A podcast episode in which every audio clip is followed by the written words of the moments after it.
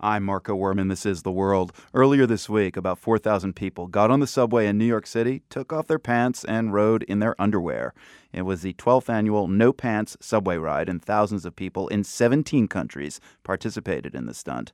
This year, for the first time, people went pantsless in Jerusalem. And as Daniel Estrin reports, that's kind of a daring thing to do in a city filled with devout Orthodox Jews and Muslims no pants in Jerusalem, and on the new light rail train that snakes right through ultra Orthodox and Palestinian neighborhoods. From the moment I stumbled upon the Facebook event, I knew it was a recipe for disaster. Especially when I saw who showed up Sunday evening at the designated meeting point. My custom here is a Haredi. I'm supposed to be a Haredi without pants. You want people to, to think on the tram that you're an ultra Orthodox Jew who's taken off your pants? Yep. Wow, you're really brave. I'm gonna be stoned, I think. Yeah, I think he's a bit nervous. Boaz Balachsan is a freelance animator in Jerusalem and the guy who organized the stunt. He says he did it because he thinks Jerusalem needs it. I really love Jerusalem, but it is like full of controversies, you know, like everything is political. You can't do anything without having it become political. We need as like young people living in the city to try to create something non-political, non-ideological. And we deserve to have our fun. You don't think that this is actually a provocation in a place where there are so many religious people of all different stripes that maybe for you this is something fun and for them this is yeah. extremely offensive? Um, some might get a little mad, but I think it will pass when they like uh, understand the, the ridiculousness of the deed. About 30 guys and a couple of gals show up. Everyone's in their 20s, and everyone's Israeli, except for a few American high school grads studying in a religious Jewish seminary, a yeshiva. Uh, welcome to the first uh, No Pants tram ride. People head out to different light rail stations. The plan is to get on, ride one stop, take off your pants, put them in a backpack, and continue reading your book or fiddling with your iPhone.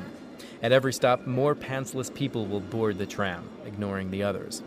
Bear in mind that this is 6:30 p.m. at the tail end of rush hour on what in Israel is a regular workday. Somehow, I don't really believe people are actually going to have the guts to do this. We board the train. It's packed. We ride one stop, then everyone starts taking off their pants. At first, nothing. And then, nothing. The whole trip lasts about 20 minutes, and it's quiet. No yelling, no protests. We ride to the end of the line and get off with the rest of the passengers. And then they begin to talk. I saw 10 people. See, it's not a pants. Don't have. Everybody is boxes. Everybody. Boaz, the organizer, approaches me in his short black briefs. I won't take it. You, you want to take what? Are you uh, joining us or uh, just uh, documenting? No, just documenting. No, no, no, impossible. No, I told impossible? you. You can only come to document if you join. I don't know. It that's can't that's be. a hard No, no, role no. for a journalist, man. if you come, you join. Come on. I consult with a friend who tagged along. All right, he just Yeah. he just got mad at me. Yeah, He says I have to take off my pants. What do you think? You he gonna take off your pants? Yeah, he just told me to. Should we do it? Your call. All right, let's do it. Yeah. I'm doing it. Yep, I did it. I rode the Jerusalem light rail train from the Mount Herzl stop all the way downtown in my red Fruit of the Loom boxer briefs. And I was too nervous to look up from my smartphone. I get off at City Hall with the rest of the pantsless participants, and I feel invigorated. It was awesome. The people that laughed the most were uh, ultra Orthodox type people, which was hilarious. We have one guy who, who dressed up as an ultra Orthodox guy. And this couple, this ultra Orthodox couple, Yeah, they were trying not to laugh were the whole time. They were staring. They were, try- they were staring at me all the time and they were Yeah, trying not to laugh. And the minute he gets on and they see him, they're They lost la- it. They just lost it. The whole group walks to a bar to celebrate. I run up to the front where Boaz, the organizer, is. People are really accepting of, uh, of the entire situation. We should reconsider it, uh, what we think about Jerusalem altogether.